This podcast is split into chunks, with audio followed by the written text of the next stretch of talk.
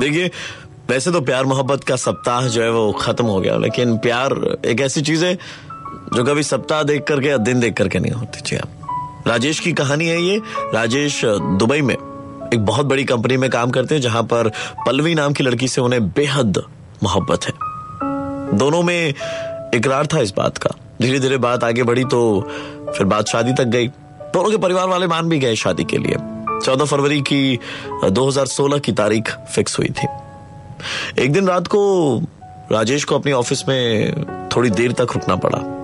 उसी के ऑफ़िस में काम करती थी मनीषा, जो उससे बेइंतहा मोहब्बत करती थी। मनीषा ने उसे कॉफ़ी ऑफ़र करी और उसके बाद दोनों, राजेश और मनीषा, जो दोनों ऑफ़िस में अकेले ही थे, बालकनी में गए और कॉफ़ी पीते पीते दुबई का खूबसूरत सा नज़ारा देख रहे थे।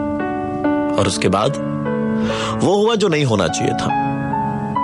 फॉर्चुनेटली अनफॉर्चुनेटली पल्लवी देर रात ऑफ़िस पहुँची। अपनी एक फ़ाइल लेने के लिए। और उसने राजेश और मनीषा को उस हालत में देख लिया। पल्लवी ने राजेश के साथ अपनी सगाई तुरंत तोड़ी और चिल्लाती हुई वहाँ से चली गई। तीन दिन के बाद, राजेश फटे हाल दुबई के रास्ते में ही घूम रहा था। कि अचानक एक गाड़ी रास्ते के साइड में लगी और शीशा उतार के अंदर से भाई साहब ने कहा हम तुमको जिधर माँगता है, उधर छोड़ देगी। आज मेरे गाड़ी में बैठ जाओ तुमको लिफ्ट देगा।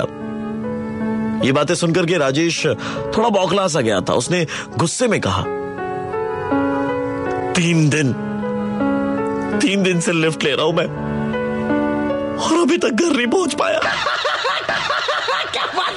नहीं, मैं कहना चाहता था, इधर में बजाना चाहिए था। जो समझे वाइस जो ना समझे।